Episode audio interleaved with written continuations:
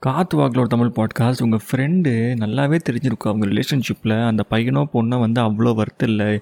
கண்டிப்பாக இது சரி வராது. லாங் டேர்மில் ஃபெயிலியர் ஆகும் அப்படின்னு அப்பேற்பட்ட ஃப்ரெண்டு பிரேக்கப் ஆகி உங்கள்கிட்ட வந்து சேடாக பேசிகிட்டு இருக்கும் பொழுது நீங்கள் சொல்ல வேண்டியதெல்லாம் ஒன்றே ஒன்று தான்.